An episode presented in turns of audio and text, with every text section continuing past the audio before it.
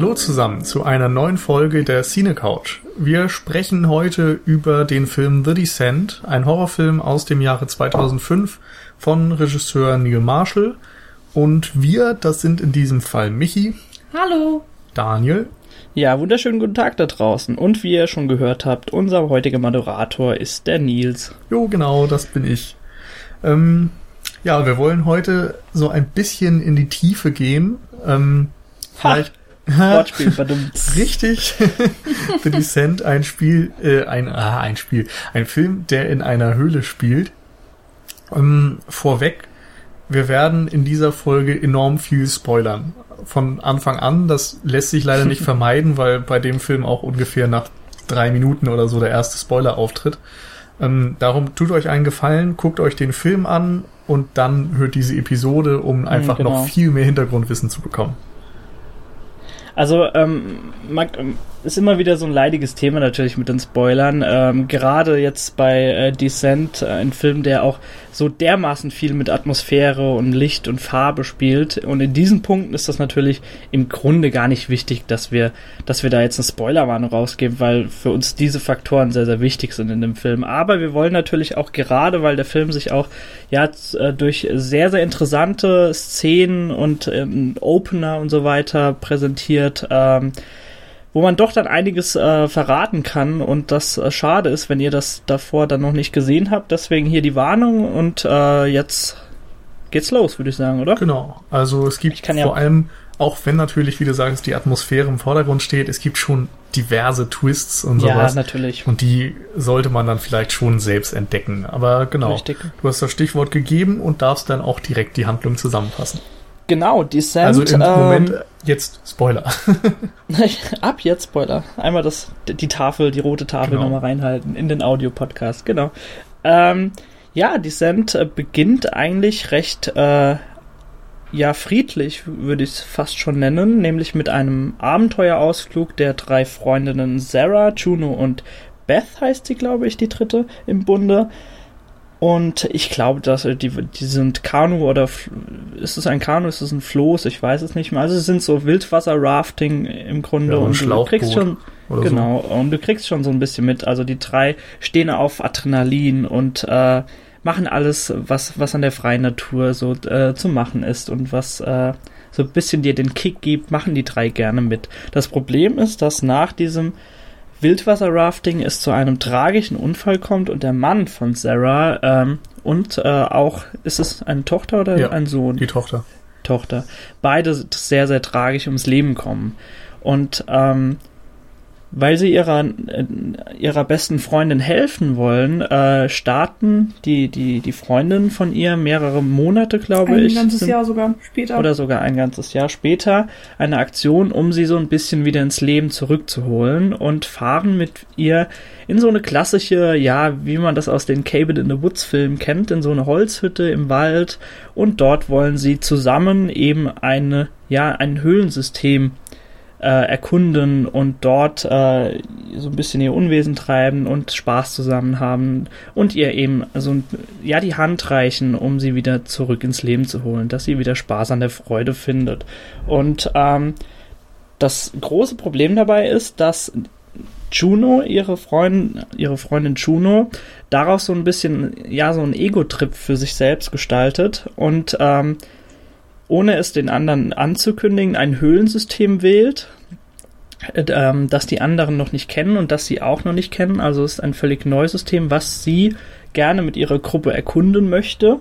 Und äh, daher weißt du auch nicht, was da für Gefahren lauern und ähm, was da dann so Gefahren äh, auf sie stoßen. Das können wir dann auch gleich äh, so im Podcast besprechen. Also so die, die, die klassischen äh, Bilder kennt man ja wahrscheinlich, wenn man den Film gesehen hat, die Mon Monstrositäten, die dort unten so ihr Unwesen treiben, die so mich früher immer an Gollum am ehesten äh, erinnert haben. Und ähm, genau. Genau. Man nennt sie Crawler scheinbar. Crawler, genau, richtig. Aber genau, Und, ich habe auch mal an so einen schleimigen Gollum gedacht. Ja, oder? So, so, also die machen ja so laut wie Fledermäuse im Grunde, also bewegen sich ja auch per Schall oder verständigen sich zumindest und sind komplett blind. Ähm, genau, und das, das lauert dort unten. Und ähm, was so im Einzelnen dort äh, vonstatten geht und auch so zu Beginn der Story, das können wir jetzt so langsam aufdröseln, würde ich sagen. Jo, genau. Ähm, und zwar ist es echt interessant, wie schnell irgendwie diese Story schon Fahrt aufnimmt. Also normalerweise kennt man das ja, dass die ersten Einstellungen vielleicht da sind, um, weiß ich nicht, die Gesichter so ein bisschen kennenzulernen oder so, dass man weiß, wer da überhaupt erstmal in den Film mitspielt. Aber hier geht das wirklich Schlag auf Schlag. Wer in den ersten zwei Minuten nicht aufpasst, kann schon einiges an Setup der ganzen Geschichte verpassen. Hm. Weil du hast ja gesagt, sie sind Raften und da ist schon erstmals auffällig, dass ähm, ja, Sarah eben diejenige ist, die eine Familie hat, die den Mann und die Tochter hat, die am Rand warten. Und ähm, Juno wiederum wirft Paul immer wieder Blicke zu, so sehr schmachtend irgendwie. Und das wird mit der Kamera auch mehrfach eingefangen. Genauso siehst du, dass Beth diese Blicke registriert. Hm. Und im Grunde ist die, die Ausgangssituation schon relativ klar. Es gibt Sarah, die betrogen wird von Juno und Beth weiß es. Und das innerhalb, ja, im Grunde fünf Kamerawechseln und einer Minute Film. Und das Genau. ist schon äh, sehr, sehr schön inszeniert, finde ich, äh, zu Beginn, ohne dass du es wirklich aussprechen musst. Ja, genauso diese Familiengeschichte, die wir bei Sarah eben mitbekommen, ähm, ist einfach ein klarer Aufhänger für die Geschichte. Da wird jetzt nicht viel groß drumrum erzählt. Es ist einfach nur wichtig zu wissen, Sarah hat diesen großen Verlust ähm, und, und eben auch diesen sehr schmerzlichen Verlust, äh, der dann eben einfach wichtig ist für das, was sie ein Jahr später erleben. Und ähm, deswegen dauert es auch glaube im Film knappe fünf oder sechs Minuten, bis dann der schlimme Unfall passiert und, und Sarah später im Krankenhaus aufwacht. Also da hat man gar nicht wirklich viel Auf, äh, Einführung. Du, du lernst den Paul ja auch gar nicht kennen oder das, das kleine Mädchen Mhm. lernst du auch nicht kennen. Sie sind einfach sofort, ja, tot, tatsächlich. Ähm, und es ist alles dienlich für die Geschichte, was ich auch vollkommen okay finde. Ähm, es ist einfach, ja, eine, eine Entscheidung dann für die, die Geschichtenerzählung und eben auch ja, eine Entscheidung des Regisseurs und ähm, es ist ganz nett, dass man eigentlich nicht damit aufgehalten würde, da, dass man jetzt erstmal richtig lange sich emotional an diese Figuren bindet, nur damit sie dann in einem sinnlosen äh, Autounfall sterben, um dann, damit dann endlich nach einer halben Stunde Einführung die Geschichte mal vorangeht. Also hier ist der, ähm, der Aufmerksamkeitspunkt dann auf eben das gerichtet, was dann ein Jahr später alles in Mhm. der Höhle passiert. Also ich, ich würde es vielleicht nicht so ausdrücken, dass wir, dass wir uns, also dass es gut ist, dass wir uns damit nicht aufhalten müssen mit dem Tod der beiden. Das klingt so ein bisschen riskant, wenn man das so ausdrückt. Äh, ich würde es auch nicht so als, als bloßen MacGuffin oder so bezeichnen. Äh, aber es ist schon so, ein- so ein, ja, so ein Motor, der das Ganze ins Rollen bringt und auch so dieser Beweggrund, warum äh, die, die Freundin dann diese, diese dieses Abenteuer starten. Also da muss ich Ja. dir natürlich recht geben. Und da geht's dann auch wirklich natürlich um das Emotionale. Das kriegst du dann auch sehr, sehr äh, plausibel auch präsentiert, äh, wenn, wenn Sarah im, im Krankenhaus aufwacht und dann wirklich leidet. Und ähm, du kriegst natürlich auch über die Gespräche der anderen, über die Dialoge, wenn sie dann wirklich sich in dieser Hütte befinden, mit, dass jeder so ein bisschen die andere äh, so ein bisschen äh, unter der Hand fragt, na und wie geht's, Sarah? Hast du so in letzter Zeit was mit ihr getan? Und ähm, ist das vielleicht schon das Richtige für sie hier? Machen wir nicht schon zu viel? Und ähm, also du kriegst schon genug über diese Laiensituation mit, ohne dass es äh, also ich würde jetzt nicht sagen, dass wir emotional komplett irgendwie äh, ausgeschlossen werden. Also du wirst da schon eingebunden in diese Story, auch wenn es sich in fünf bis sechs Minuten abhandelt. Ja, finde ich auch. Vor allem, glaube ich, ist der Punkt einfach, dass wir Sarah eben nicht als die Mutter und Ehefrau kennenlernen, sondern direkt als Witwe, als Trauernde. Und Mhm. dadurch, dass das so plötzlich passiert, kann man sich irgendwie auch gut in die Rolle reinversetzen und muss eben nicht dann einerseits die die die ursprüngliche Sarah, sag ich mal, kennenlernen und dann den Wandel in Vergleich setzen, sondern wir haben sofort diese Trauer und die ja auch sehr psychisch labile Sarah. Und ich glaube, das ist einfach so das Konzept, was dahinter steckt. Aber ja, ähm, wir können vielleicht direkt mal über diese Krankenhausszene sprechen. Die finde ich nämlich Mhm. direkt sehr bemerkenswert umgesetzt. Rein visuell auch Ja. einer der interessantesten im Film. Also, ähm, da ist es ja so, dass sie direkt nach diesem Unfall alleine aufwacht und es ist schon so ein grünliches, ungesund wirkendes Licht irgendwie im Raum. Sie äh, nimmt die Schläuche von sich ab, geht hinaus auf den Flur, niemand ist dort und dann geht langsam das Licht aus. Und sie flieht quasi vor diesen Lampen, die immer weiter. Vor der Dunkelheit, vor der die hinter Dunkelheit. ihr steht. Es gibt sogar noch vorher so einen Dolly-Zoom, also einen Vertigo-Effekt Hm. da auch nochmal diese Unruhe ausdrückt und dann flieht sie eben und als die Dunkelheit sie gerade zu äh, greifen droht oder so, fällt sie in die Arme von Beth. Und ähm, die tröstet sie quasi. Im Hintergrund sehen wir dann noch Juno, die auch weint. Also wo dann auch wieder klar wird, Juno weint hier nicht nur aus Mitgefühl Sarah gegenüber, sondern auch, weil sie selbst eben einen Verlust erlitten hat. Hm. Und ich weiß nicht, ich finde das visuell total interessant, weil eben ähm, alles einerseits die Psyche von, von Sarah schon aufgegriffen wird, dass sie eben von, von ihren eigenen Dämonen im Grunde verfolgt wird und so weiter. Und auf der anderen Seite dieses Fliehen vor der Dunkelheit ja auch perfekt die spätere Situationen in der Mhm. Höhle ausdrückt. Ist auch das, was ich am ehesten dran gedacht habe, dass äh, das rein visuell in dieser Szene schon die komplette Marschrichtung, die der Film dann einnimmt später. Und ähm, bis sie sich tatsächlich dann in der Höhle befinden, das dauert wirklich, ähm, also das kennt man von diesen ganzen Cabin in the Woods Filmen gar nicht so, das dauert tatsächlich wirklich dann 25 Minuten ungefähr oder 20 Minuten würde ich fast sagen. Ähm, bis du dann tatsächlich mit dieser Gruppe da, dort hinuntersteigst mit der Kamera. Und äh, trotz allem wird zu diesem Zeitpunkt schon so, so ein Vorgeschmack darauf gegeben, was noch kommen wird. Und ähm, das ist einfach sehr, sehr schön, dass du schon in der Story dann drin bist und schon das, das, das Feeling hast dafür. Genau, also ähm, Wenn man so will, ist sogar der Vorspann noch vor dieser Wildwasser-Rafting-Fahrt auch ein Foreshadowing, denn da siehst du einen schwarzen Bildschirm und es ploppen immer so Lichtkegel auf, in denen die Credits stehen. Und das ist ja wiederum auch dann genau das visuelle Konzept später in der Höhle. Genau. Ich finde es einfach schön in dieser Krankenhausszene. Ähm, man, man könnte ja auf den ersten Blick denken, oder wenn man den Film zum Beispiel auch zum ersten Mal sieht und, und keine Ahnung was hat, hat, was einen erwartet, ähm, könnte man ja denken, okay, diese Szene ist ja eigentlich ziemlich nutzloser emotionaler Müll. Das ist einfach so, ja, okay, sie hat jetzt den Verlust erlitten und sie leidet und ihr geht's schlecht und das müssen wir jetzt als Zuschauer nochmal erfahren.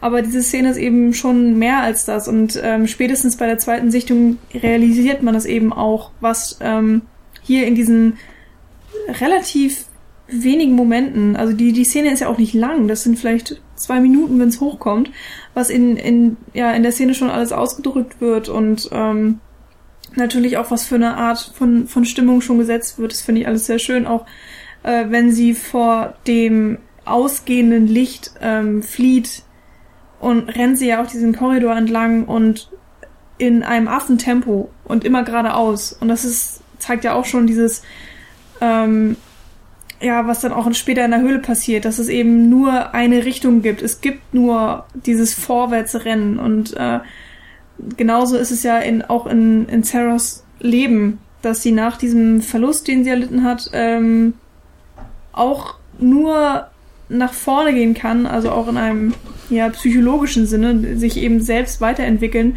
um darüber hinwegzukommen, um auch heil aus der ganzen Sache wieder herauszukommen und nicht ähm, ja, depressiv zu werden oder was auch immer. Hm. Und das fand ich eben auch sehr schön, dass dieser, ja, dieser, dieses Rennen durchs Korridor, äh, durch den Korridor mit dem ausgehenden Licht auf so viele Arten eben auch präsentiert werden kann. Es ist nicht einfach nur ein Gimmick, sondern da steckt was hinter, was ähm, man sich auch als Zuschauer relativ leicht ähm, ja selbst Erschließen kann? erschließen kann. Danke. Hm. Das fand ich eben sehr schön. Und das, das haben wir ja immer wieder im Film. Äh, es ist jetzt nicht nur die Korridor-Szene, sondern es gibt eben sehr, sehr viele Sachen, äh, mal kleiner, mal größere Szenen, die in irgendeiner Art eine Doppeldeutigkeit besitzen oder dann etwas, äh, ein bisschen Foreshadowing betreiben und so weiter und so fort. Mm, Das ist äh, bei The Descent sehr schön gemacht. Ich glaube, Hm. das ist eben auch eine der Sachen, die uns drei ähm, schon auch immer gefesselt hat. Es ist eben, da nehme ich jetzt einiges vorweg wahrscheinlich, mehr als einfach nur ein ein Horrorfilm, der einen schockieren will, der mit Jumpscares um die Ecke kommt, so dass man Mhm. irgendwie auf der Couch zusammenzuckt. Und äh, deswegen besprechen wir eben heute auch diesen Film hier. Hm. Aber Jumpscare ist schon ein gutes Stichwort, weil selbst die Jumpscares, die der Film ja schon häufig präsentiert, oftmals irgendwie eine Art Bedeutung haben. Also wenn man direkt an die ersten beiden denkt. Der erste ist wohl dieser Autounfall, wo der Mann, ähm, also Paul, der Ehemann, äh, auf diesen Holzlaster oder so auffährt und dann quasi gepfählt wird. Und du siehst es, wenn du es weißt, äh, weil die Kamera hinten auf dem Rücksitz ist und wir so durch die Frontscheibe gucken und schon wissen, dass da das Hindernis auf das Auto auftreffen wird. Hm. Aber trotzdem schockt es einen irgendwie, sobald es dann passiert. Und symbolisiert eben auch so diese, diesen plötzlichen Tod, Ja, es, mit dem man vielleicht dann auch Ja. als Ähm. Mensch in der Situation nicht rechnet. es ist auf jeden Fall auch extrem gnadenlos, weil wenn du es äh, eben, wenn du den Film zum zweiten Mal guckst, wartest du auch nur darauf, dass da dieses Auto kommt und ähm, es kommt sehr lange. Es ist ein sehr langer Shot, wo Pauls Auto auf das Auto des anderen äh, drauf zufährt und das ähm, packt den Zuschauer eben auch in diese extrem unangenehme, richtige Zuschauerposition. Wir, wir werden uns, ähm, wir werden einfach sofort als hilflos auch präsentiert, dass wir nicht, wir können nicht in das Geschehen eingreifen und, und wir sehen es schon so lange kommen, dieses, ähm, Das das, das. Böse oder das Unglück, genau, das, und, und ja, es ist wirklich unvermeidbar, wir können nichts tun. Ich finde ich finde super, dass ihr die Szene jetzt nochmal mit dem Auto erwähnt habt, weil das ist auch einfach für mich nochmal so das, das angenehme Gegenbeispiel zu den Splatterfilmen der letzten, äh, sagen wir mal 10, 15 Jahren vor allem, dass dort auch keine Effekthascherei betrieben wird. Also ihr habt schon ähm, ganz gut eingefangen, dass wir sehr, sehr lange diese Autofahrt mit beobachten, während er sich äh, immer mehr von seiner Fahrspur äh, ja wegbewegt und auf diesen Laster zufährt. Ähm, der nächste Shot, der gezeigt wird, ist einfach einer, der über, also eine Vogelperspektive, die das Dach zeigt und davon wegfährt. Also man kennt ja diese Seelencam. Ja. Ähm, und äh, das Einzige, was du dort siehst, du, du siehst keine Hälse, aus denen das, äh, das, das Blut zu diesem Zeitpunkt raussprudelt. Das wäre dort völlig falsch gesetzt, aber ich, ich kann an eine, eine ganze Palette an, an Filmen äh, jetzt denken, die das so präsentiert hätten. Das Einzige, was du siehst in dieser Kamera, die langsam nach oben fährt, ist äh, die ungefähre Richtung, wie diese Stangen ins Auto reinragen und die Hand von Paul, die noch ein bisschen zuckt, die auf der Mittelkonsole liegt. Und Mhm. das ist alles. Und ähm, das ist für mich einfach so, ähm, also ich bin da emotional viel befangener, als wenn dir einfach das äh, aus, aus dem Auto heraus präsentiert wird mit zwei, drei Kamerawinkeln. Hm.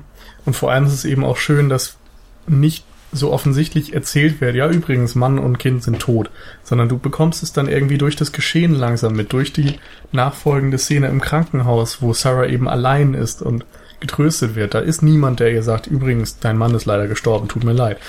Sondern es ergibt sich alles aus diesen Zusammenhängen und das reicht Mhm. vollkommen auf. Das ist eben gutes Geschichten erzählen.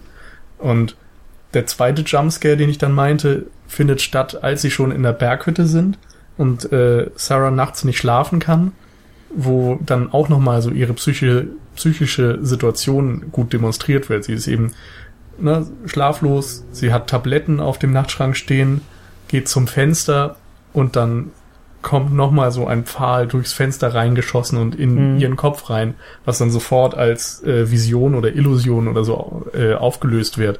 Aber eben auch nochmal zeigt, wie sehr sie das beschäftigt, dass sie eben nicht loslassen kann. Und es ist natürlich einerseits einfach ein Jumpscare, aber es hat eine Bedeutung. Mhm.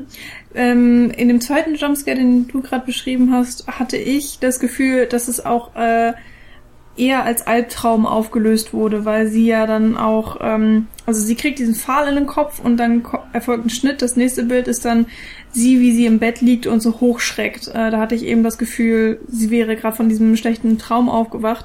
Und ich meine, wir wissen ja alle, was Albträume in Kombination mit Horrorfilmen ja für, für Bedeutung haben und was für eine Wirkung entfalten. Da gehe ich jetzt gar nicht näher drauf ein. Das ist natürlich ein, ein klassisches ähm, Mittel.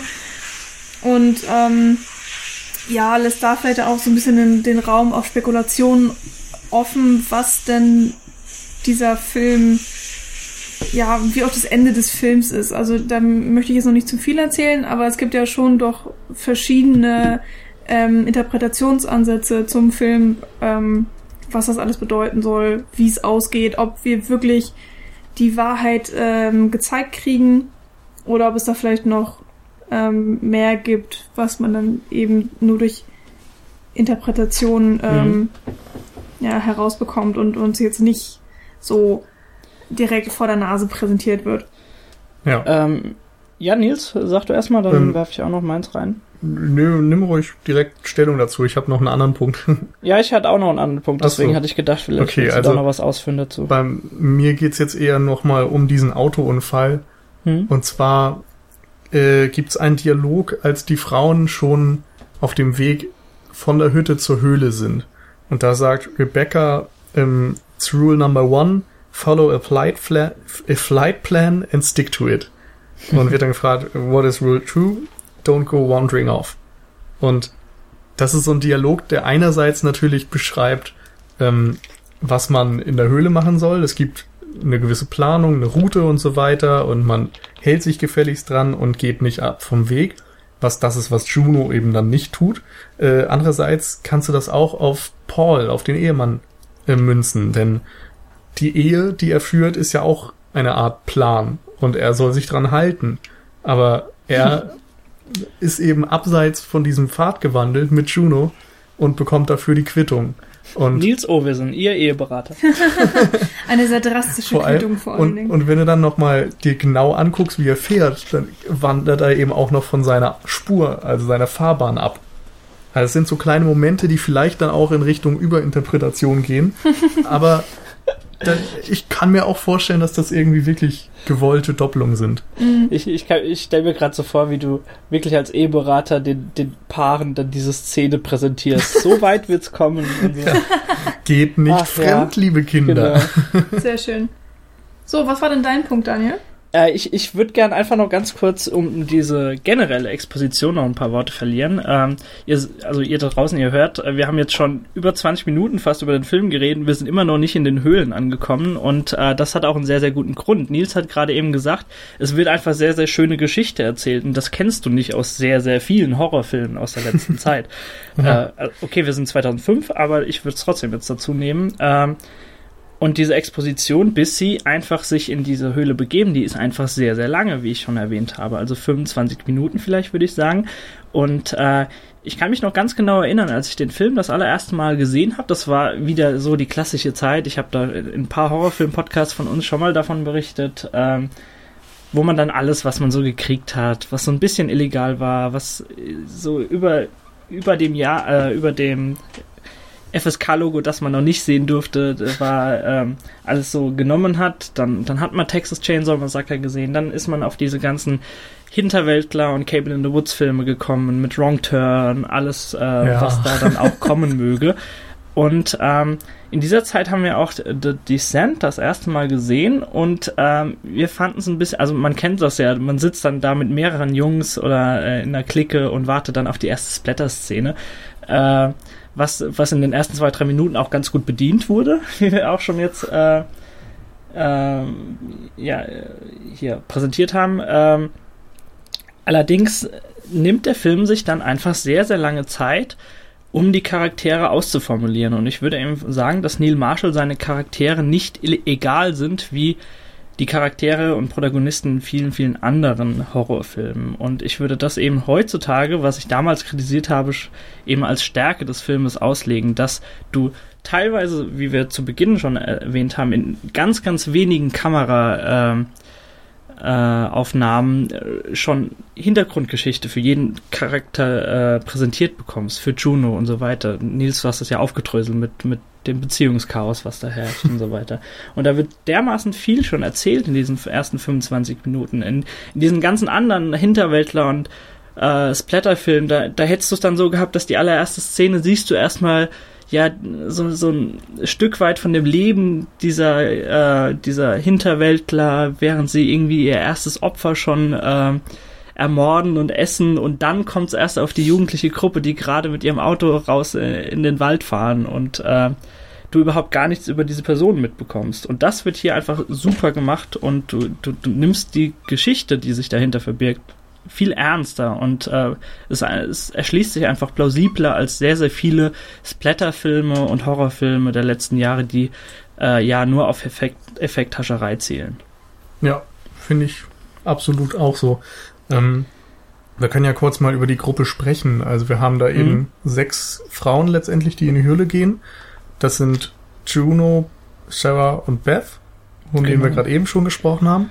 Dazu kommt dann noch Holly, das ist eine Freundin von Juno, die auch so die jüngste ist und sehr draufgängerisch irgendwie. Ähm, und dann zwei Schwestern, das äh, sind Rebecca und Sam heißen die. Genau. Die so, ja, die noch am ehesten das Beiwerk sind, würde ich sagen. Hm?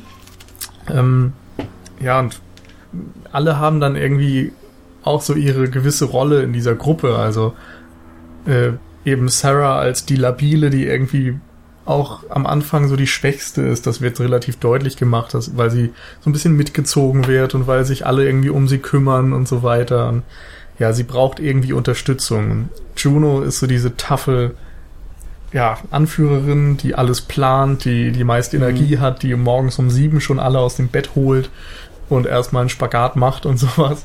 Ähm, und auch in der ersten Szene des Films beim Rafting schon äh, eine rote Jacke hat, ist ja auch so ein bisschen rot als Signalfarbe, als dominante Farbe und so in Szene setzt. Ja, sie hat vor allen Dingen als einzige eine rote Jacke an, die anderen haben blau und das Genau. ist dann ja auch nochmal dieser warm-kalt-Kontrast und so weiter. Ja.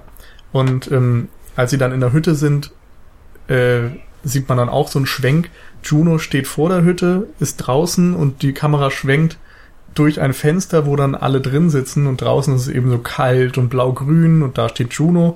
Drin ist es dann vom Kaminfeuer so rot-gelb erhellt und da ist es irgendwie freundlich und warm und so weiter. Und dieses rot-gelb gegen blau-grün ist eben auch ein Komplementärfarbenkontrast, wenn man so will. Also ähm, ja, Komplementärfarben kennt ihr wahrscheinlich alle, also diese Farben, die in dem Kreis sich gegenüberliegen und dadurch irgendwie einen besonders äh, vollkommenen Kontrast bilden, weil sie sich ergänzen. Ähm, und da wird eben auch nochmal gezeigt, dass Juno so ein bisschen auf eine Art dann wieder eine Außenseiterrolle hat. Also sie ist so die Einzelgängerin.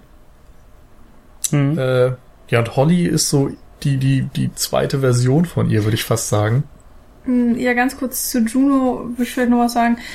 Ähm, sie ist eben auch dadurch so ein bisschen die Einzelgängerin, dadurch, dass sie eben das Geheimnis hat. Also Hm. ähm, Geheimnisse oder eben auch, ja, in dem Fall ist es ein schlimmes Geheimnis, was sie zurückhält, sorgen ja auch immer für Abspaltung Hm. und ja, sogar ähm, mehrere eigentlich, ne?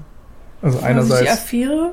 einerseits Ach die so. Affäre, andererseits, dass sie diese Höhlenplanung Ja, eben stimmt, genau. verpfuscht und ihren Ego-Trip draus macht, dass sie eben eigentlich eine Höhlentour angemeldet hat. Also es gibt ja eine Bergwacht oder sowas, keine Mhm. Ahnung, Mhm.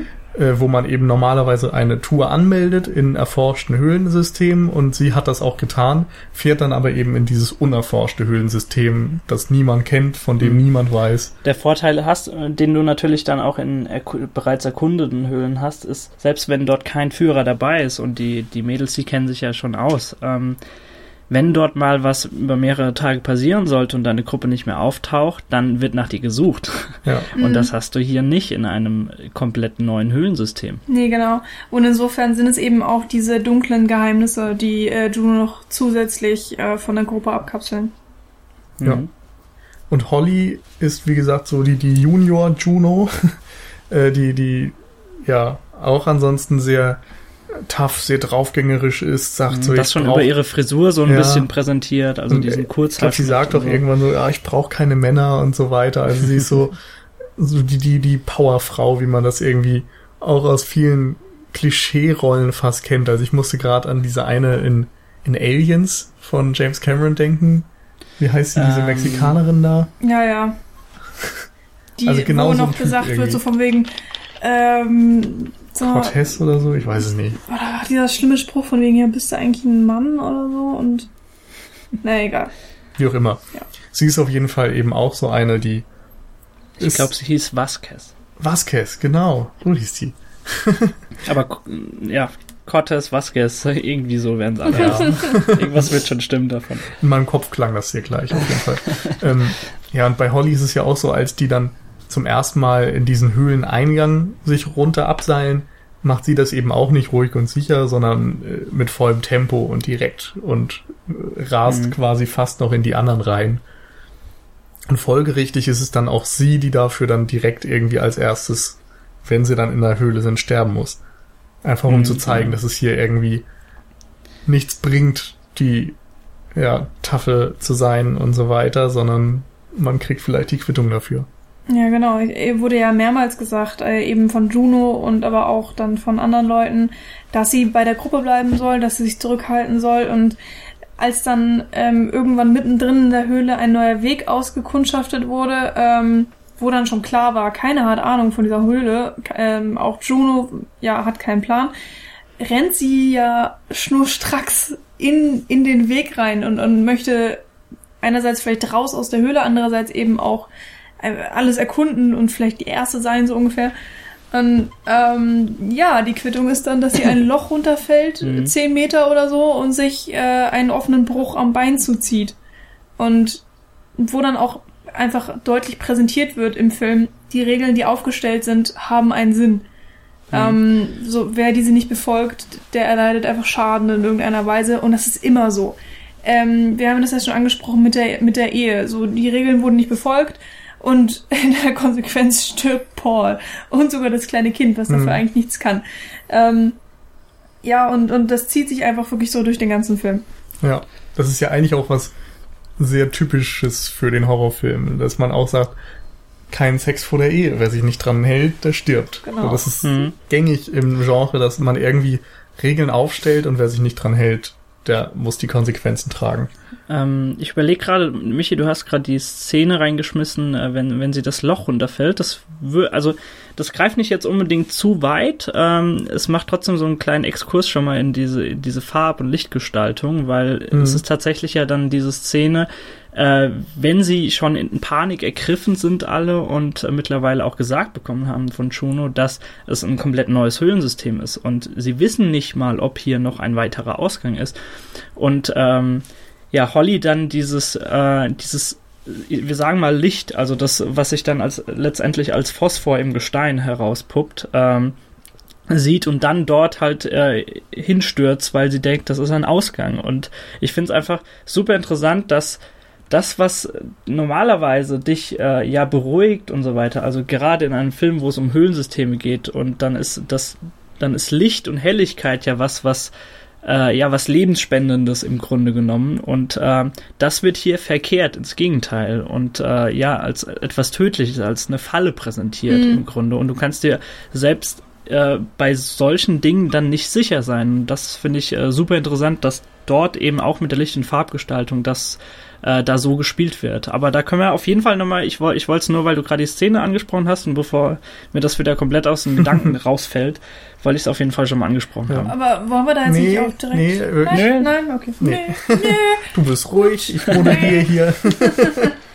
ähm, äh, und zwar ging es mir noch einmal kurz darum, nochmal äh, einmal den Punkt äh, hervorzuheben, dass wir ultra wenig Darsteller haben. also es sind diese sechs Frauen plus mhm. Paul und die Tochter Jessica, glaube ich. Ähm, und das sind alle. Also das sind wirklich acht Leute und du siehst den ganzen Film über sonst niemanden. Ich weiß nicht, ob im Krankenhausflur ja, im noch Krankenhaus, eventuell welche Menschen, rumstehen, aber, aber die hatten alle keine Gesichter. Die kriegen auch quasi keinen Credit und alles andere sind dann Leute in Crawler-Kostümen. Also es gibt Andy Circus 1, Andy Circus 2. Andy Circus es gibt 2. aber auch tatsächlich mehr Crawler, als es Menschen gibt in diesem Film. Das ist auch ja. mal beachtenswert. Was aber auch sehr, sehr spät präsentiert wird. Was ja. ich auch super finde. Insofern ist es eben sehr fokussiert auch und ich glaube, das hilft dem Film, dass da eben nicht irgendeine unwichtige Nebenfigur ist, die dann einmal einen Satz sagt und wieder weg ist, sondern hier ist irgendwie jeder Charakter für was mhm. Bestimmtes da. Und dann ist es auch nochmal umso schmerzlicher für den Zuschauer, wenn die Gruppenanzahl sich immer mehr verringert und wenn dann irgendwann auch ähm, die Gruppe auseinandergespalten wird und dann hast du dann, ähm, äh, ich glaube, Moment, Beth und Holly sind dann schon tot, dann hast du noch vier Leute. Ähm, die Schwestern sind zusammen irgendwo in der Ecke gekauert und äh, Sarah ist alleine in der Höhle und Juno, Juno. ist alleine in der Höhle. Und ähm, ja, das ist einfach auch ein unangenehmes Gefühl, was dadurch produziert wird, dass du eben diese, diese vier Frauen, die es dann noch sind, hast und äh, was an sich schon eine kleine Gruppe ist. Und dann sind sie nochmal aufgespalten und einfach komplett hilflos. Sie Mhm. werden von den Crawlern angegriffen. Und du möchtest einfach bei keiner einzigen Figur, dass sie stirbt. Also selbst, okay, Juno, weiß ich nicht, ist, kann man jetzt drüber streiten, inwie- inwiefern sie wirklich eine sympathische Figur ist. Aber du ähm, hängst auf jeden Fall viel mehr an jeder einzelnen dieser Figuren, als du Mhm. es bei einem Film tust, der einfach wahllos eine Gruppe von Menschen hinrichtet und, Und- absplattert. wo du das gerade gesagt hast, also auch wenn Juno natürlich hier irgendwie am ehesten die Antagonistin ist, es ist eben auch ein Graubereich. Also ich meine, sie hat ihre Freundin oder oder mit, nee, sie hat hä, Hm? ihre Freundin betrogen. Nee, Nee. der Mann hat die Frau mit ihr betrogen. Ja. So rum. Ähm, was natürlich irgendwie schon moralisch verwerflich ist, aber es kommt nun mal vor. Ja, es sind ja menschliche halt- Fehler. Genau, du kannst sie ja jetzt nicht, äh, also man kann ihr kein Todesurteil dafür ausstellen. Und ansonsten macht sie natürlich den Fehler, Mhm. dass sie irgendwie so eine Art Overreacher äh, ist, also dass sie eben nicht den sicheren Weg in der Höhle geht, sondern äh, etwas Neues entdecken will. Aber diese Neugier und der Antrieb, das ist ja auch was Menschliches. Das also, ist es ja. Also ich würde ihr da auch keinen Strick draus drehen, weil sie es ja auch äh, teilweise für Sarah tut. Also ähm, Ja, sie, ist, sie ist der Meinung, dass diese Gruppe und vor allem Sarah da gestärkt aus dieser Situation herauskommt. Wer, wer kann denn vermuten, dass wirklich Hm. äh, so ein Höllenszenario dann aufgeworfen wird? die und böse Ironie ist ja sogar, dass es auf eine Art funktioniert. ja, natürlich. Also da ist ja auch nochmal der Cha- Character Arc, also diese Entwicklung von Sarah ganz entscheidend, auf Das ist aber sehr, sehr wichtig, dass wir einfach nur betonen, dass es selbst bei Juno äh, nicht dieses Schwarz-Weiß-Antagonisten-Protagonisten-Denken Genau. gibt, sondern dass Mhm. sie auch äh, wirklich äh, sehr, sehr ja, freundschaftliche Züge hat in dieser Gruppe und so. Und gleichzeitig ist es auch alles noch annähernd nachvollziehbar. Also, ich meine, ich kenne jetzt niemanden persönlich, der ähm, äh, betrogen w- wo Dingens auf, was und so. Das, was Nils vorhin besser ausgedrückt hat. Ähm, aber ja, wir wissen alle, es passiert. Und, und äh, wir kennen auch Leute, die mal irgendwie eine ziemlich dumme Idee haben und über die Stränge schlagen und so weiter. Also das, das ist nicht so weit entfernt von der Realität. Das ist ja generell bei diesem Film auch ein bisschen so. Alles, bis auf vielleicht die Crawler, die ja wirklich nochmal eine Neuschöpfung sind, auf die wir später nochmal eingehen, ist extrem in der Realität verankert. Genau, und, Und- dadurch auch so nachvollziehbar. Genau, und dadurch zieht der Film eben auch seine Kraft. Das ist so das, was ihn auch ähm, ja hervorhebt und und ähm, was ähm, es ist es ist wirklich so ein Netz, was sich über alles legt, was ähm, was den Film angeht. Also sei es jetzt die Atmosphäre, die dadurch bedingt wird, oder die die generelle ähm, Stimmung mit dem Film und die Charaktere und so weiter und so fort. Da ist einfach überall so eine so ein gewisser Realismus zu spüren, ähm, den Mhm. ich für diesen Film eben auch sehr, sehr gelungen finde. Hm. Und den ich vielleicht Ähm. bei anderen Horrorfilmen vielleicht einen Ticken mehr hätte. Also manchmal, manchmal sind Horrorfilme dann schon wieder zu abgedreht, zu viel und ähm, dann, dann ja sind dann einige Szenen oder einige kleine Momente da auch äh, fast schon lächerlich. Ähm, und hier bei The Descent, finde ich, gibt es keinen einzigen Moment, wo ich äh, ja mir ein Lachen verkneifen musste oder so. Das, das gibt's hier einfach nicht. Ähm, Hashtag äh, Atmosphäre. Herr Moderator, wären Sie damit einverstanden, wenn wir vielleicht mal zur ersten Szene kommen, wo so etwas wie Klaustrophobie aufkommt? Äh, eigentlich wollte ich noch vorher, bevor wir in die Höhle gehen, einmal die Punkte abschließen. Dann Und macht zwar- das sehr gerne und dann können wir damit losstarten. Genau. Und zwar ähm, haben wir noch, also wir haben zwar gesagt, es ist eigentlich eine rein weibliche Gruppe, aber diese Bedeutung muss man vielleicht auch nochmal hervorheben. Es ist eben ein rein weiblicher Cast im Grunde, was Yay. im Horrorfilm und überhaupt im Film leider ja immer noch eine Seltenheit ist. Ähm, und hier wird es, finde ich, auf eine relativ schlaue Art ausgespielt. Also es ist eben kein total klischierter Umgang mit Frauen, sondern es sind einfach, ja, es ist eben eine nachvollziehbare Gruppe, man kann die Situation verstehen, man traut denen auch zu, dass die irgendwie oftmals einfach diese ähm, Extreme Sport äh, Ausflüge machen oder so. Es passt einfach alles zusammen und die verhalten sich eben auch wie echte Menschen und das finde ich ist etwas, was man dem Film einfach mal hoch anrechnen muss. Ja, das stimmt. Es, es funktioniert auch einfach wirklich sehr gut. Du hast sogar auch in der Hütte, noch bevor sie eben losbrechen, ähm, diesen einen Abend, wo sie alle ganz munter miteinander vor diesem Feuer sitzen und eben Alkohol trinken und, und ja, ähm, einfach Spaß miteinander haben. Und da kommen dann mal so ein paar Frauenklischees dann durch. Aber das ist alles irgendwie witzig und verständlich und nachvollziehbar. Das ist nichts Übertriebenes und das ist sympathisch gemacht, so drumherum.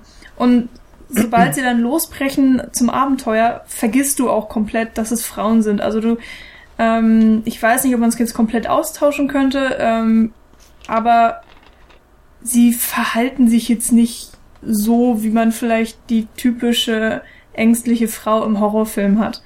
Und ähm, eigentlich sind es alles so taffe Mädels, die halt Spaß haben an diesem ja, Klettersport oder Höhlensport und ähm, ja, das, das funktioniert einfach durch und durch und ich finde es super gemacht. Genau. Und ähm, außerdem ist es eben noch sehr interessant, dass der Film zunächst wie so ein Survival-Thriller daherkommt. Mhm. Also wären diese Crawler nicht, könnte er einfach ja so eine Art 127 Hours oder wie der hieß sein um ja eine Gruppe von Menschen, die irgendwie in eine Extremsituation gerät ja. und eben versucht zu überleben. Ähm, und gerade durch den Handlungsort, die Appalachen sind das, und dieses Rafting wird dann auch nochmal eine Analogie zu Deliverance hergestellt. Äh, beim Sterben ist jeder der Erste, der tolle Deutschtitel. Oh. wow. Das ist äh, so ein 70er Klassiker, der auch ja zur Zeit von Texas Chainsaw Massacre und so, also dieses mhm. Hinterwäldler-Ding auch hervorgehoben hat. Also dass Leute aus der Stadt irgendwo aufs Land gehen und da, also in dem Fall wollen sie auch einen Fluss hinunter paddeln oder sowas. Und natürlich treffen sie auf Hinterwäldler und alles geht schief. Ist das der mit Kevin Bacon? Nee. nee. Oh, sowas gibt's auch noch. Ja, gut. Also das ist mit, äh, wie heißt der meinst, denn, mit dem Schnauzer. Du, mit Kevin Bacon, meinst du Tremors? Michi? Nein, ich meine nicht Tremors. okay. Äh, der mit dem Schnauzer. Oh Gott, wie heißt der denn? Ron Swanson. nee, der andere. Burt Reynolds. Der spielt mit. Okay. Wie auch immer. Ähm, auf jeden Fall ist der Film wohl äh, auch ein Vorbild von Neil Marshall gewesen bei The Descent. Und ich finde, in dieser ersten Dreiviertelstunde oder so merkt man das auch sehr deutlich. Aber gut. Nun, wo wir jetzt endlich den ersten Teil des Films quasi weghaben, nach geschlagenen 40 Minuten, ähm, können wir vielleicht dann doch mal in die Höhle gehen. Ja, und Daniel, kommt, du wolltest. Das, ja, das zeigt aber, wie wichtig uns der Film auch ist und wie viel ja. er auch bis zu diesem Zeitpunkt hergibt. Also, ey, das kann man echt nochmal mit Zahlen ja. auch unterfüttern. Äh, ihr habt gerade gesagt, es, es ist im Grunde auch ein Survival-Thriller. Das erste Mal, bis du einen Crawler siehst, ich habe bewusst vorhin mal angehalten und geguckt, wann das ist. Das ist nach einer Dreiviertelstunde erst. Ja. Und das hast du in anderen Filmen, in anderen Horrorfilmen hast, hättest du das in der ersten Minute. Ja, dass das schon genau. mal so ein bisschen angeteased wird, was da kommen könnte. Und genau, wo du das gerade gesagt hast, ähm, äh, vorhin mit deinen Erfahrungen, also bei mir war das auch so, ich habe den Film mit 15 oder so zum ersten Mal mhm, gesehen. Hin, ja, so. Hab in der TV-Spielfilm damals ja immer noch so durchgeblättert, was interessant ist und da war der bei den Kinostarts dabei und wurde empfohlen und wie äh, Adrenalin hervorrufend der ist und bla. Und dann habe ich mir den natürlich sofort besorgt und irgendwie abends, als meine Eltern dann mal weg waren, alleine angeguckt und das war schon ziemlich geil. Und seitdem habe ich den wirklich irgendwie Lieben einmal gelernt. bis zweimal im Jahr geschaut. Mhm. Äh, nee, also alle ein bis zwei Jahre geschaut oder so. Jetzt zuletzt eben im letzten Jahr, weil ich eine Hausarbeit über die Licht- und Farbkomposition geschrieben habe, dann nochmal viermal innerhalb von zwei Monaten oder so. Insofern ja, würde ich den schon als einen meiner Favoriten auch im Horrorgenre bezeichnen. Aber mhm. gut, jetzt wo mein persönlicher Aspekt dann weg ist, können wir dann wirklich mit der Atmosphäre anfangen. Genau, Herr Moderator, sind Sie jetzt bereit, über ja, Hashtag Atmosphäre bitte. zu reden? Gut, ähm, und zwar die allererste Sequenz, die tatsächlich dann mit, ja, so ich würde sagen, mit den urängsten Spiel ist, spielt, ist, wenn sie dann den ersten oder sagen wir mal den Höhleneingang, nachdem sie dort runtergekraxelt sind in, diese, in dieses riesige Loch, äh, dort einen kleinen Durchgang finden und dort natürlich, wie soll es anders sein, alle durchkriechen müssen. Und es ist egal, ob das das erste Mal war, als ich den Film gesehen habe, oder, oder jetzt auch beim achten Mal. sobald die Mädels dadurch diese, diese, diese kleine Röhre durch müssen, da legt sich irgendwas bei mir aufs Zwerchfell, ganz ehrlich. Also, die Kamera ist auch noch so wunderbar platziert, dass sie quasi vor ihnen liegt und dann auch nach hinten gezogen wird. Also du, mhm. du kriegst wirklich nur diesen ganz, ganz kleinen Bereich vor ihnen mit und wie sie mit einem riesigen Kraftakt sich da durchziehen müssen selbst. Ohne, also bei der ersten, ich weiß gar nicht, wer geht vorne ran? Äh, ist es Juno? Ist es jemand anderes? Mm, ich glaube schon wieder vergessen. Holly fängt, glaube ich, tatsächlich genau. an. Ja. Also ihr müsst euch das mal vorstellen. Äh, das erste Mädel von ihnen geht da durch, ist sich relativ, also ich wäre mir da sicher, dass ich nicht, wenn ich jetzt auf eine Sackgasse äh, stoßen würde, ich könnte mich da drin, glaube ich, nicht umdrehen in diesem, in dieser Röhre. Entschuldigung. Und ähm, und ja, das ist so unbewusst, was da kommen sollte. Erstmal da und dann natürlich auch bei den anderen. Das ist so wunderbar einfach mit der Kamera und mit der Lichtstimmung und mit der Atmosphäre eingefangen, dass es mich jedes Mal wieder bedrückt, wenn, gerade wenn dann äh, eine von, also die letzte im Bunde dort stecken bleibt und äh, mhm, Beth, genau, Beth, ist es Sarah? Es ist ja. Sarah, ja. Okay. Und Beth dann tatsächlich sich äh, in diesem, in dieser Röhre, in diesem System da umdreht und ihr gut zuspricht und dann alles auf einmal ja zu kollabieren scheint äh, in diesem kleinen Durchgang. Da, also ich, ich merke jedes Mal wieder, wenn ich den Film an der Stelle schaue, dass wenn, wenn sie alle sich äh, durchgerettet haben, dass so ein bisschen was von mir abfällt und ich erstmal so tief durchatme. Also das ist dermaßen immersiv schon an dieser, äh, in dieser Sequenz. Ähm, der Film nimmt dich dermaßen mit und ähm, das ist nicht das, äh, das, das letzte Mal äh, im Film, um das schon mal so äh, klar und deutlich zu sagen. Also es ist einfach wunderbar. Ich weiß nicht, wie es euch da geht. Ja, ähnlich auf jeden Fall. Also ich finde das auch immer wieder total beeindruckend und man muss halt auch mal sagen, es ist ein Film, der hatte nicht so ein hohes Budget. Mhm. Die haben diese ganzen Höhlensysteme im Studio nachgebaut und es ist kaum zu glauben, was dabei rausgekommen ist. Also Und es ist ja auch denkbar einfach inszeniert, gerade die, ja. die, die Szene, bei der wir jetzt sind. Klar, also du hast eben diesen Kanal, der gebaut wurde. Jemand mhm. kriecht durch, die Kamera hast du erklärt, wie sie bewegt wird. Und das einzige Licht, was wir sehen, kommt von der Helmkamera. Genau. Und es ist eben Source Lighting, also das bedeutet quasi, dass das im Film dass du die Quelle Licht, im Film siehst. Genau. Also wie wenn jemand auch eine Kerze einfach ins Bild hält oder so. Mhm. Äh, dass zumindest der Eindruck auch erweckt wird, dass das so ist. Aber in The Descent ist es in weiten Teilen auch eben tatsächlich so, dass das die einzige Lichtquelle ist. Und da kann ich dann auch nur die Blu-ray empfehlen, denn da kommt einfach nochmal dieser enorme Schwarzwert besonders zur Geltung. Also es gibt diverse Einstellungen, wo Schwarz das Dominante im Bild ist. Wenn dann vielleicht auch mal der Kopf von der äh, ja, Holly ihren Kopf dreht und zur Seite sieht, dann äh, fällt das Licht eben so ungünstig, dass fast gar nichts zu sehen ist. Dann leuchtet sie mal wieder komplett in die Kamera. Also es ist so ein ständiges Flackern auch mhm. irgendwie, was da erzeugt also, wird. Du meinst, das Schwarz ist von der Quantität dominant? Also sowohl Weil's von der Quantität, aber auf der Blu-ray natürlich auch nochmal qualitativ. Also Blu-rays haben einfach irgendwie die, die ja, Möglichkeit, das sehr gut darzustellen. Also von der tiefen Schwärze so. Ja, genau. Mhm. Und auch diese großen Kontraste dann zwischen einzelnen hellen Punkten, die von der Kamera ausgehen und dem großen mhm. Schwarz, mhm. was dann alles darüber hinaus irgendwie in sich vereint. Da ist dann auch nochmal interessant, ähm, dass äh, wir, wenn, sobald wir in der Hülle sind, fast ausschließlich künstliches Licht haben. Es gibt äh, dann später Szenen, in denen Sarah eine Fackel trägt, äh, wo dann logischerweise das Licht von der Flamme kommt und das ist dann insofern natürliches Licht. Ähm, aber wir haben kein Sonnenlicht, wir haben kein Mondlicht, wir haben kein, kein Lagerfeuer, das entzündet wird, sondern wir haben die Kopflampen, wir haben mhm. Taschenlampen, wir haben diese... Das ist die Kamera beispielsweise und genau, diese, diese Knickleuchten und so weiter, was man kennt. Und, und Magnesiumfackeln gibt's richtig, auch ja. noch. Äh, das sind alles verschiedene Lichtquellen und alles davon macht auch irgendwie so ein bisschen ein anderes Licht, ob das jetzt pointiert ist oder ob das ein großer Lichtschein ist. Ähm, es gibt viele Szenen, in denen ganz, ganz unterschiedlich mit diesen ganzen Arten gespielt wird und ähm, es auch mal einen anderen ähm, Zweck erfüllt. Also zum Beispiel, wenn sie dann von äh, diesen komischen Spalt überwinden müssen mit dieser Kletterpassage, mit den Dingern in der Decke. Da wird dann eine Magnesiumfackel gezündet, damit auch einfach ein extrem großer Bereich äh, beleuchtet werden kann.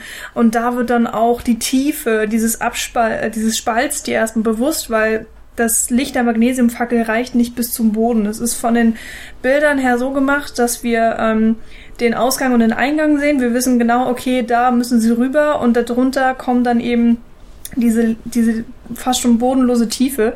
Und äh, von der roten Magnesiumfackel, ähm, ja, merkt man eben, okay, sie, sie schafft es einfach nicht, diese komplette Tie ähm, Schwärze mit Licht zu füllen und was das ja nochmal alles ähm, bedrohlicher macht. Also äh, einerseits, ähm, da werden wir glaube ich gleich bestimmt noch drauf eingehen, hat diese ganze Farbgebung für sich eine ähm, Bedeutung oder man, man kann da Bedeutung reinlesen, wenn man möchte. Andererseits ist, ist ähm, das natürlich einer der Hauptpunkte für, für die Atmosphäre einfach. Ähm, hm. Wieder immer Bedrückung hervorgerufen wird. Und jedes Mal wird dir bewusst, dass eben die Mädels ähm, einfach diese kleinen Lichtpunkte in dieser wahrscheinlich extrem riesigen Höhle ist, in, in der sie keine Ahnung haben. Also diese kleinen sechs Lichtpunkte in der riesigen schwarzen Höhle, die sich versuchen müssen zurechtzufinden. Ähm, es ist einfach so, so ein sehr schönes Bild, was man sich im Kopf machen kann, was natürlich dann auch ja an sich schon ganz, ganz viel aussagt. Ja. Also du hast vor allem schon gesagt, dass da ganz viel ineinander greift und das ist, glaube ich, auch der wesentliche Punkt für mich. Ähm, einerseits ist dieses Setting der Höhle einfach total neuartig und unverbraucht. Also es gibt wenig Horrorfilme, die schon mal eine mhm. Höhle als Setting gewählt haben. Und dadurch ist es natürlich irgendwie aufregend für dich als Zuschauer, das zu sehen, weil du wenig Vorahnung hast. Andererseits wird es eben auch auf eine sehr eigenständige Art in Szene gesetzt, denn es ist kein natürliches Licht da, also haben wir künstliche Lichtquellen und diese werden dann einerseits für die Atmosphäre genutzt, Hashtag Atmosphäre, andererseits ist es auch eben innerhalb der Geschichte mit Bedeutung aufgeladen in Teilen äh, durch die Farbgebung. Und ähm, es ist außerdem zweckmäßig, denn ich habe schon gesagt, der Film ist dann sehr dunkel und das Licht flackert und dadurch ist es natürlich auch für dich als Zuschauer erstmal schwierig, dich zu orientieren. So, mhm. wen habe ich gerade im Blick? Vor allem ab dem Punkt, wo dann äh, tatsächlich sich die Gruppe aufteilt, weil die Crawler auftauchen, da können wir, ja. glaube ich, auch gleich hingehen. Mhm. mhm. Ähm, ab dem Zeitpunkt nämlich haben wir eben drei verschiedene Perspektiven, die im Grunde in einer riesigen Parallelmontage immer wieder verfolgt werden. Das sind genau. einmal die beiden Schwestern, Juno und Sarah. Und jede hat eben eine andere, jede Episode hat eine andere Lichtquelle und mhm. hat eine andere Farbgebung. Und dadurch weißt du dann zum Beispiel, wenn diese Infrarotkamera verwendet wird, okay, wir sind wieder bei Sarah. Und wenn grüne Leuchtstäbe verwendet werden, weißt du, okay, wir sind bei den beiden Schwestern. Und wenn rote Fackeln oder diese rötliche Taschenlampe verwendet wird, dann ist es Juno. Und mhm. dadurch, dass diese Farben immer auf bestimmte Charaktere festgelegt sind, ist es also eben. Also innerhalb der Szene, es wechselt ja auch mal durch.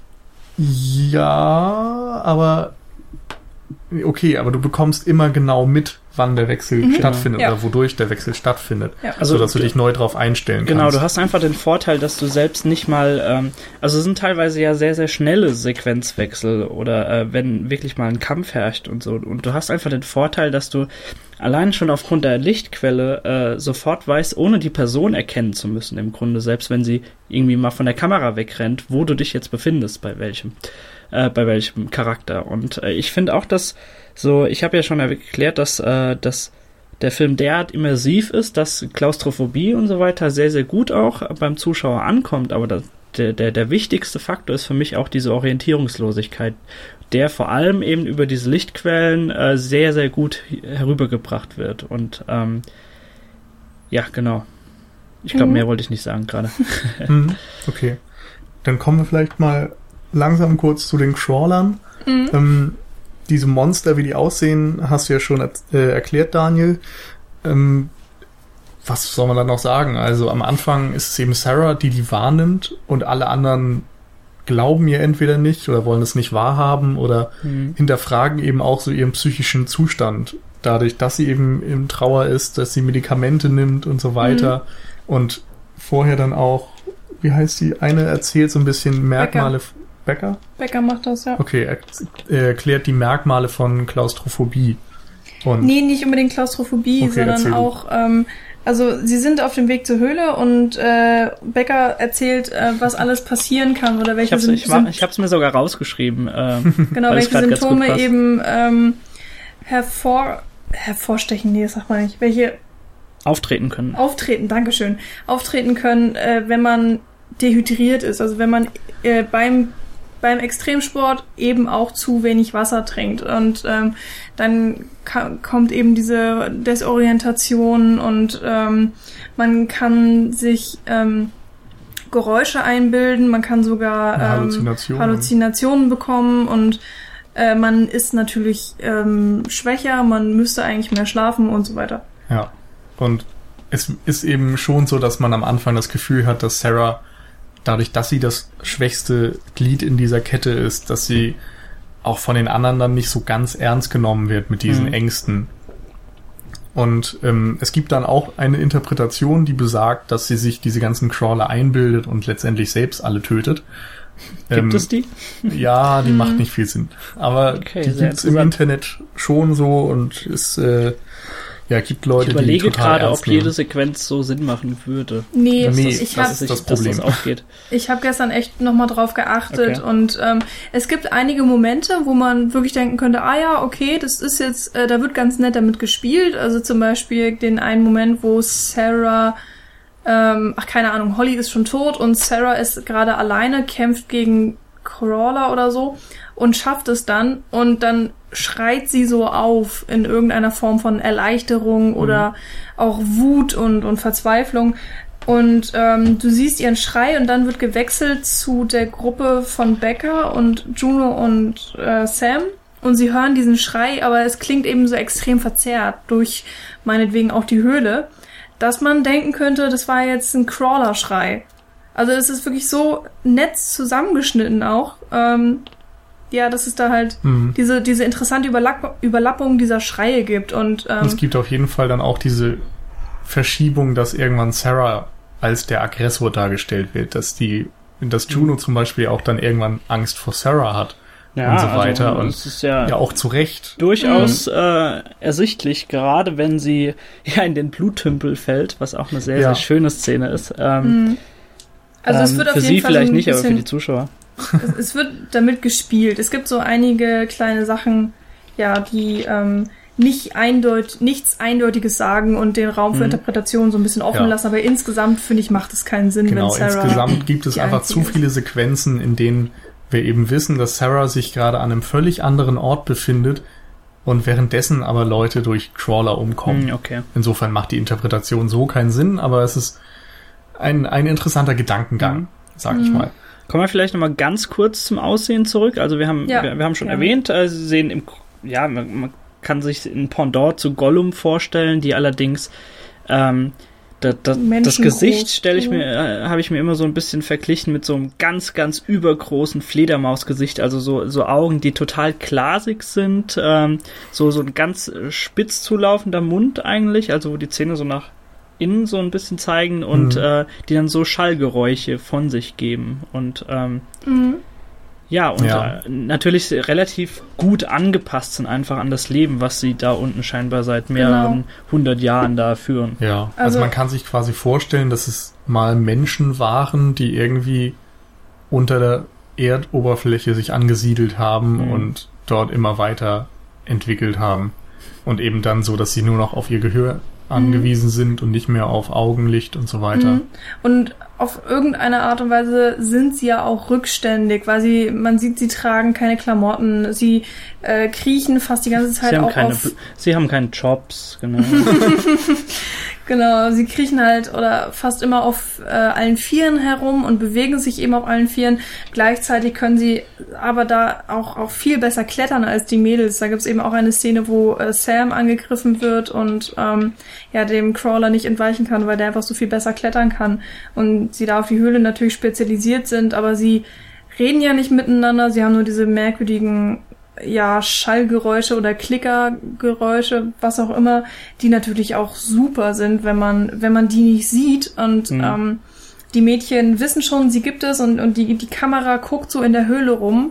Wir haben ja nur spärliches Licht und du hörst dann diese merkwürdigen Geräusche, die nicht unnatürlich klingen, aber auf jeden Fall ja unmenschlich und weißt, okay, irgendwo da in der Dunkelheit lauern sie und, und sie sind mhm. stark und schnell und kennen sich hier natürlich bestens aus. Wir sind auf dem Territorium der Crawler und müssen ja. uns gegen die irgendwie verteidigen. Und das ist, damit wird einfach, sobald sie mal ähm, präsentiert sind im Film, perfekt gespielt. Ja, es ist eben der Mensch in einer Umgebung, in der er nicht mehr das überlegene Lebewesen ist. Ja. Ähm, der Mensch wird dann wieder zur Beute, obwohl wir natürlich ja ähm, normalerweise losgelöst hm. von der Nahrungskette sind. Ähm, ich finde es aber ganz, ganz super einfach inszeniert, dass du, dass du irgend, also irgendwann innerhalb des Films macht es bei den Charakteren Klick und du merkst, okay, jetzt ist der absolute Überlebensinstinkt angeworfen. Und das, mhm. das hast du ja. bei, also das hast du vor allem bei Sarah und äh, ich würde mal sagen auch noch Juno, die ja mhm. die, die meiste Arbeit dort zu verrichten hat, was das angeht mit den Crawlern. Ja. Ähm, aber das ist einfach nochmal so, so ein, ja, du, du merkst, dass so das, das Menschliche zu diesem Zeitpunkt, es wird komplett in den Hintergrund gerückt in ihrem Unterbewusstsein und jetzt herrscht wirklich nur noch absoluter Überlebensinstinkt und ja. das ist wirklich sehr, sehr beeindruckend mit, äh, äh, ja, mit anzu, mit zu erleben, weil du, du kannst dich natürlich da absolut äh, hineinversetzen. Uns ging es genau gleich so. Mhm.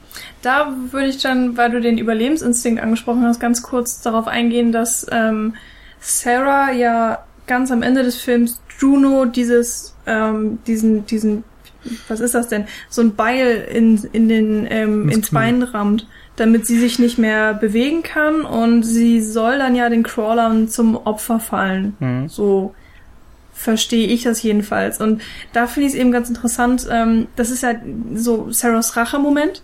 Genau. Ähm, gleichzeitig ist es aber auch vielleicht eine Überlebensstrategie, weil dadurch, dass sie ähm, den Crawlern Juno als, als Opfer präsentiert ja. Hm. ja und, und sagt, genau. hier ist eine billige Beute, die ist sowieso schon verletzt, hier holt sie euch, kriegt sie ja vielleicht sogar selbst einen Vorteil und, ja. und kann besser fliehen.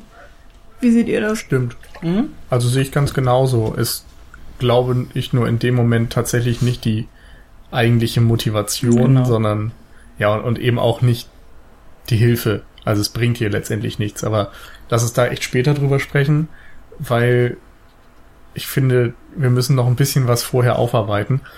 Und zwar äh, einerseits ist eben noch interessant, dass die Crawler zwar diese Bedrohung werden, aber wir hatten vorher schon durch Klaustrophobie und durch diese diesen Höhleneinsturz und so weiter eine andere Form der Bedrohung, die eben immer noch existiert, nämlich mhm. dieses Gefangensein in der Dunkelheit.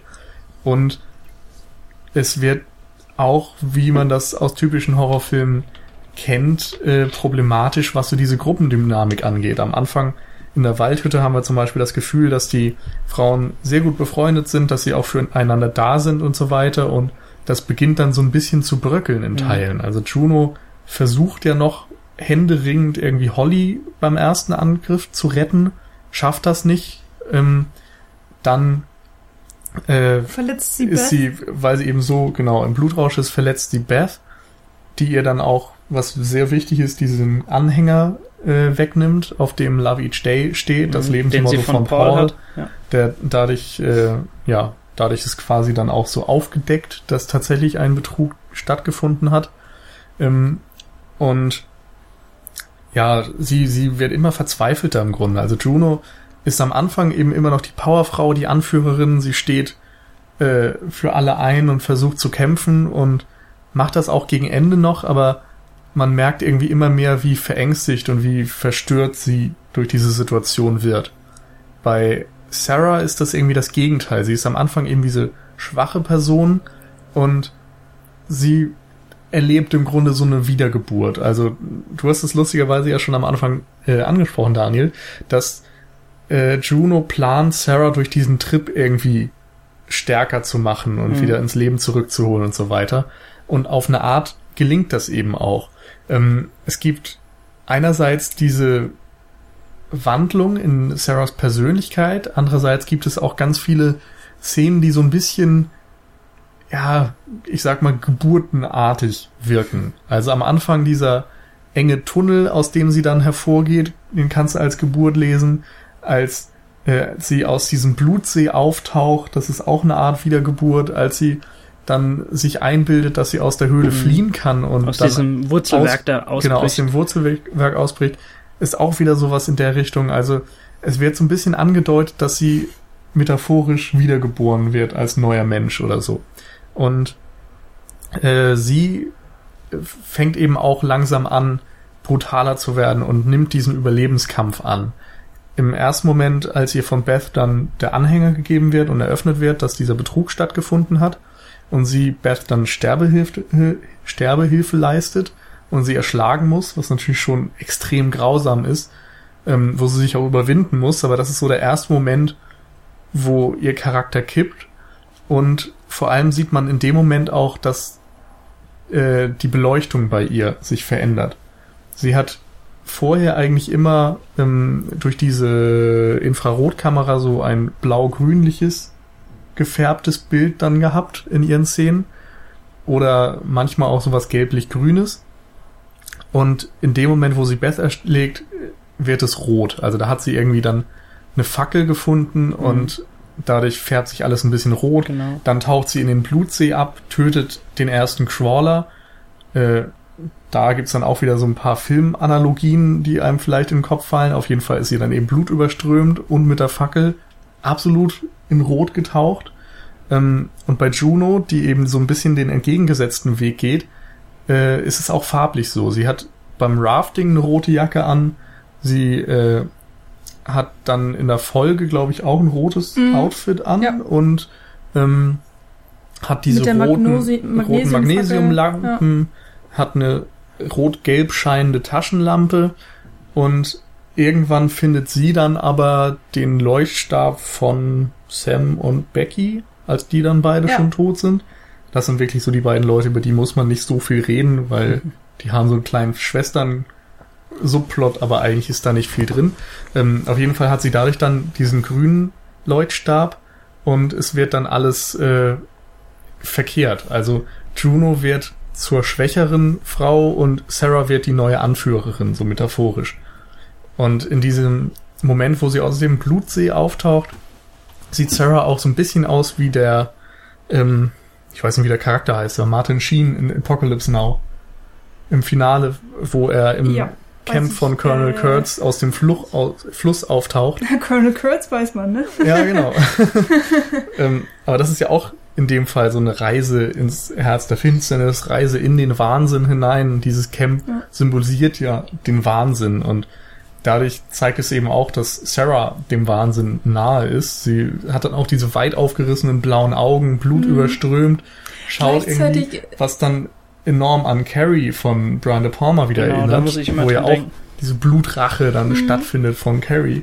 Also da finden so ein paar Momente statt, die einen sofort an Wahnsinn und den Ausbruch von Mhm. Gewalt und so weiter auch denken lassen. Wobei sie tatsächlich ja da total ruhig ist. Also bei, bei Carrie hat man das ja so, sie, sie, sie schreit und sie ist überwältigt äh, von, von diesem, ja, was da mit, mit diesem schlechten Scherz, der da mit ihr passiert. Und ähm, Sarah steht da aber in komplett Blut überströmt und regt sich ja wirklich gar nicht. Sie schaut ja nur ganz langsam in der Höhle rum. Aber dann schreit sie doch, glaube ich, oder? Ist das nicht dann diese Soundbrücke, die du vorhin erklärt hast? Ich glaube, die ja. findet direkt da statt. Bin ich mir nicht sicher. Also auf jeden Oh. Fall ist sie noch dermaßen in diesem Tunnel drin, dass sie sich ja auch noch schafft, totzustellen, während so ein Crawler dann wirklich mit einer Patschehand auf ihren, auf ihren Kopf drauf tritt im Mhm. Grunde. Und ähm, Genau. Also da Ja, ist äh, absolute Ruhe bei ihr äh, Ja. herrscht davor. Ich weiß aber nicht, ob sie danach äh, schreit oder ob das da schon längst geschehen ist. Kann ich hier gerade nicht ich- mehr sagen. Ich, ich wollte dich damit, ähm, Nils, äh, trotzdem unterstützen, weil es ist ja, ähm, es gibt ja die ganzen verschiedenen Arten so des, des Wahnsinns oder des, äh, des Durchdrehens, sagen wir es mal so. Hm. Und ähm, bei ihr fand ich es eben so interessant, weil wir ja vorher auch die Szene hatten, wo sie stecken bleibt und dann ähm, die Höhle so ein bisschen einstürzt. Da hat sie ja definitiv auch einen Moment, wo ihre ganze Panik und Angst ausbricht und, äh, und sie fast weint und von Beth ja beruhigt werden muss. Und hier ist ja noch die viel größere Gefahr. Äh, die, die, die schlimmen Momente ähm, steigen ja put, ähm, ne, an, einfach nur die ganze Zeit. Und da schafft sie es dann aber einfach äußerlich komplett ruhig zu bleiben immerhin. Das ist ähm, auf jeden Fall auch ein sehr starkes Bild, also, weil die Kamera auch sehr lange ja auf sie hält Mhm. und ähm, man wirklich gemerkt, okay, hier ist jetzt gerade ganz viel passiert. Es ist jetzt ein richtiger Turning Point für sie. Ja. Und dann folgt im Grunde auch relativ kurz danach das letzte Aufeinandertreffen von Juno und Sarah, die dann als einzige noch übrig sind von der Gruppe. Und Sarah eben dem Wahnsinn nahe und ja, zu Tode entschlossen im Grunde, ähm, hat dann auch eine Fackel in der Hand und wird dadurch rot beleuchtet, auch von dem Blut, das jetzt an ihr klebt, ähm, während Juno durch den Leuchtstab grün beleuchtet wird und gerade vorher irgendwie in so einen See, Unterwassersee gefallen war. Das heißt, wir haben einen rot-grün Komplementärfarbenkontrast und wir haben den Kontrast zwischen Feuer und Wasser. Es wird also wirklich ja so, so ein Gegenüber-Gegensatz stilisiert.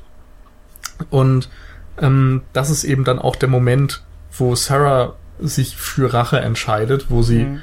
Juno den Anhänger zeigt, Love Each Day, ihr beweist, dass sie vom Betrug weiß und ihr dann diesen Eispickel ins Knie rammt, sie zurücklässt.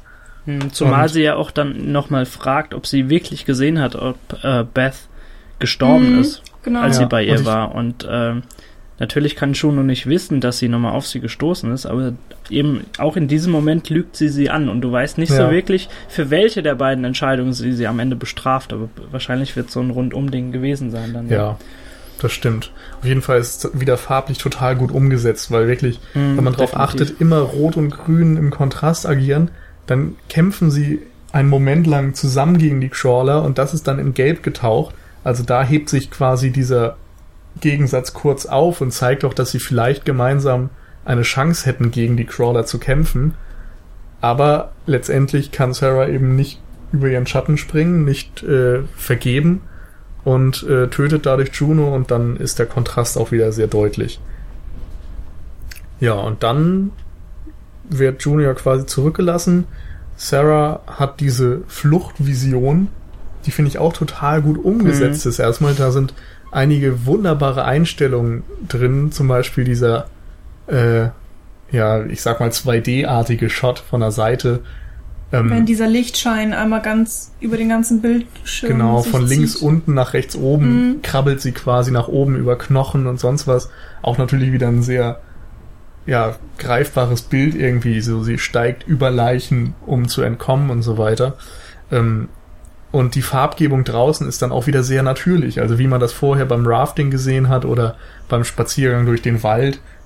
Man glaubt eben nicht dran, dass es eine Vision ist, sondern man glaubt tatsächlich, dass sie entkommt. Mhm. Und erst in dem Moment, wo dann dieser Truck an ihrem Auto vorbeifährt auf der Landstraße, wird sie ja zurückgeworfen. Mhm.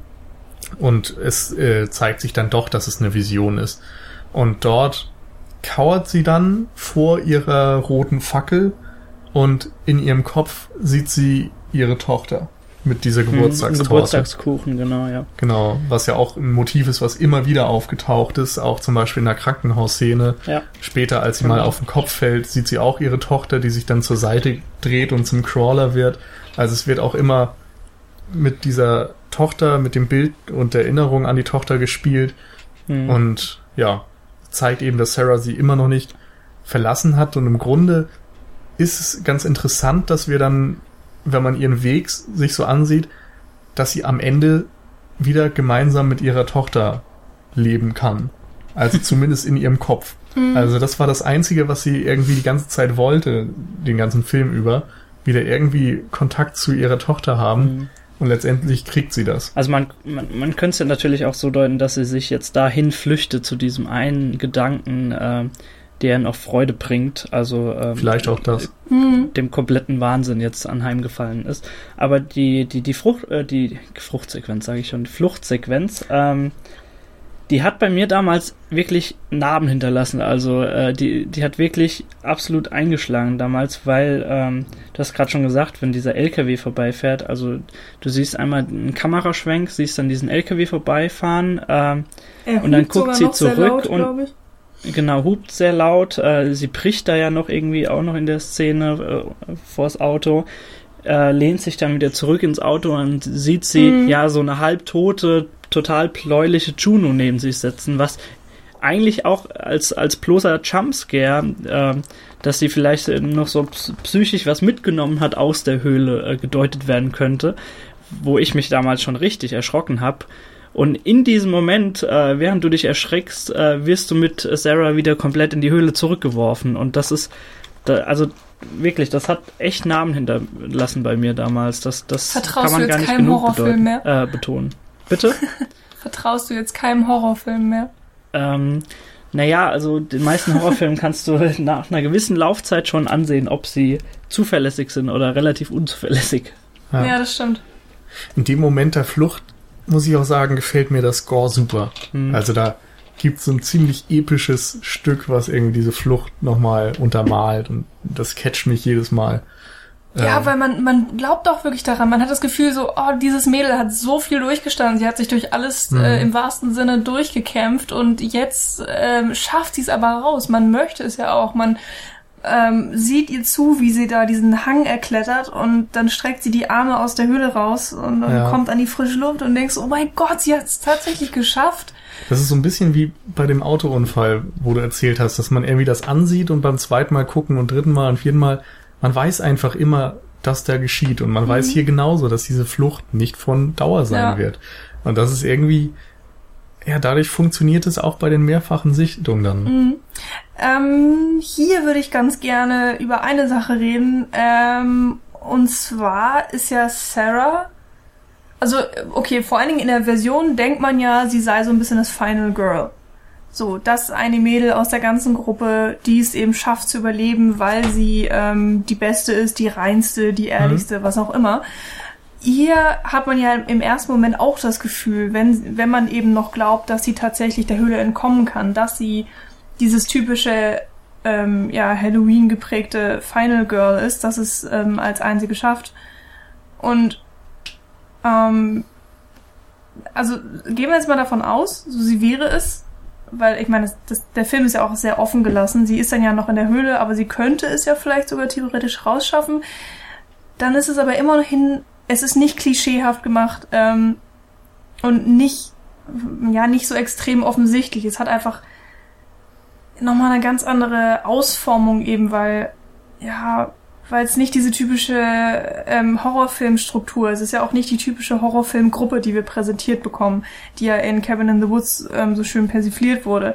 Und gleichzeitig haben wir dann natürlich nur dieses scheingute Ende, was dann ja revidiert wird und mit dem das letzte Bild, was wir sehen, ist ähm, Sarah mit der Fackel auf dem Boden, Blut verschmiert äh, und irgendein Crawler schreit, glaube ich, nochmal im Hintergrund auf oder so. Das ist das letzte Bild, was wir sehen. Ich glaube, die Und Kamera fährt wirklich nochmal von ihr weg in so einer 2D-Sicht Genau. und sie, du siehst, dass sie wirklich noch mitten im, in der Höhle, irgendwo im Berg ist. Ja. Ja, und natürlich ist sie insofern das Final Girl, weil sie eben das letzte Mäd oder die letzte Frau ist, die überlebt hat. Es ist natürlich nicht gesagt, dass sie überlebt. Und ich Ja. finde es sehr interessant, wie einfach damit gespielt wird hier. Hm. Also sie überlebt eben bis zum Ende des Films, aber im Grunde ist abzusehen, dass sie kurze Zeit später irgendwie von den Crawlern getötet wird. Mhm. Also sie kann eigentlich in dieser Situation kaum überleben. Mhm. Und es ist ja auch wieder so bezeichnend, dass eben das Final Girl ursprünglich immer so die reine Heldin war, also die sich keinerlei Schuld aufgeladen hat, die keinen Sex hatte, die keine Drogen genommen Immer hat, die ehrlich war. immer ehrlich war und so weiter, für alle da war. Am besten noch bei den Eltern gewohnt hat. Ja, und die nette Babysitterin war und so. Und hier ist es am Anfang eben auch so, dass Sarah so als die arme Witwe, als die äh, Frau, die ihre Tochter verloren hat, präsentiert wird, die irgendwie auch etwas Besseres verdient hat und aus dieser ganzen Erfahrung vielleicht auch auf eine pervertierte Art gestärkt hervorgeht, aber am Ende eben dadurch, dass sie Juno tötet, auch moralisch sterben muss nach den Mm. Gesetzen des Ah, Horrorfilms. stimmt. Ja, eigentlich schon.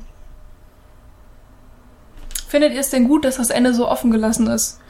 Ich finde es gut, ja. Mir gefällt das sehr gut. Ähm, wo du gerade Ende sagst, ist, ist so, dass äh, es eine amerikanische Kinofassung gibt, die tatsächlich genau bei diesem Jumpscare mit dem LKW und Mhm. so weiter endet. Also da wird dann der Schnitt zurück in die Höhle einfach weggelassen und es sieht dann so aus, als wäre tatsächlich Sarah entkommen.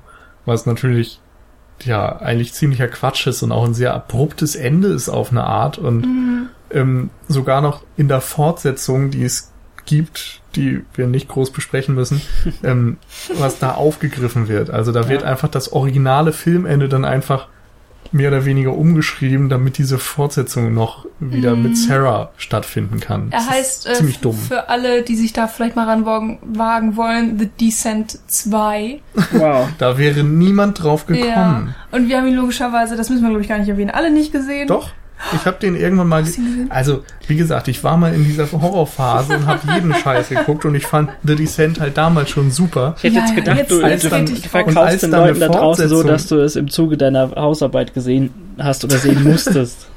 Nee, nee, ich stehe dazu. Aber ich, meine, du hast selbst gesagt, wir haben damals auch Wrong Turn geguckt. ja, ich das ist alle. auch ein Ich glaube, ich, Kackfilm. glaub, ich habe selbst noch Wrong Turn 4 damals geschaut. ja, guck mal, den Gott. habe ich nicht gesehen. Ja. Also insofern bin ich moralisch schon in, zumindest in dem Punkt Genau. überlegen. Ich wollte gerade sagen, wenn ich, wenn ich sage, Wrong Turn 4 habe ich gesehen, das schließt dann ein, dass ich 2 und 3 auch gesehen habe. Also es wird immer Ja. schlimmer eigentlich.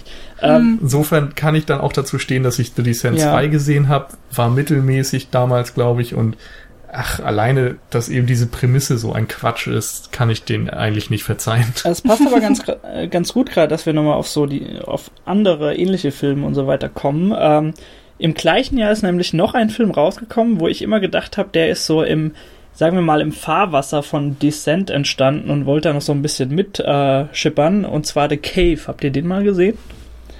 Da geht's eigentlich Nee. auch um ein, ja, um so eine Gruppe, um Lena, Le, Lena Headey, ähm, die, die man am besten natürlich aus. Game of, aus, äh, genau, als Cersei äh, aus Game of Thrones kennt. Und da sind es Unterwasser äh, Caves, also Höhlen. Und dort sind auch so das ist auch cool. blutdurstige Kreaturen unten drin. Aber der ist so ein bisschen actionlastiger ausgelegt. Ähm, ich habe dann immer gedacht, der ist wirklich nach dem Film entstanden, aber ich habe äh, gerade letztens, als wir mal drüber gesprochen hatten, dass wir eventuell mal über Descent reden können, habe ich äh, lustigerweise festgestellt, dass der auch im Jahr 2005 rausgekommen ist. Hm. Hm. Habt ihr aber beiden noch nicht gesehen? Nee, Okay, gut.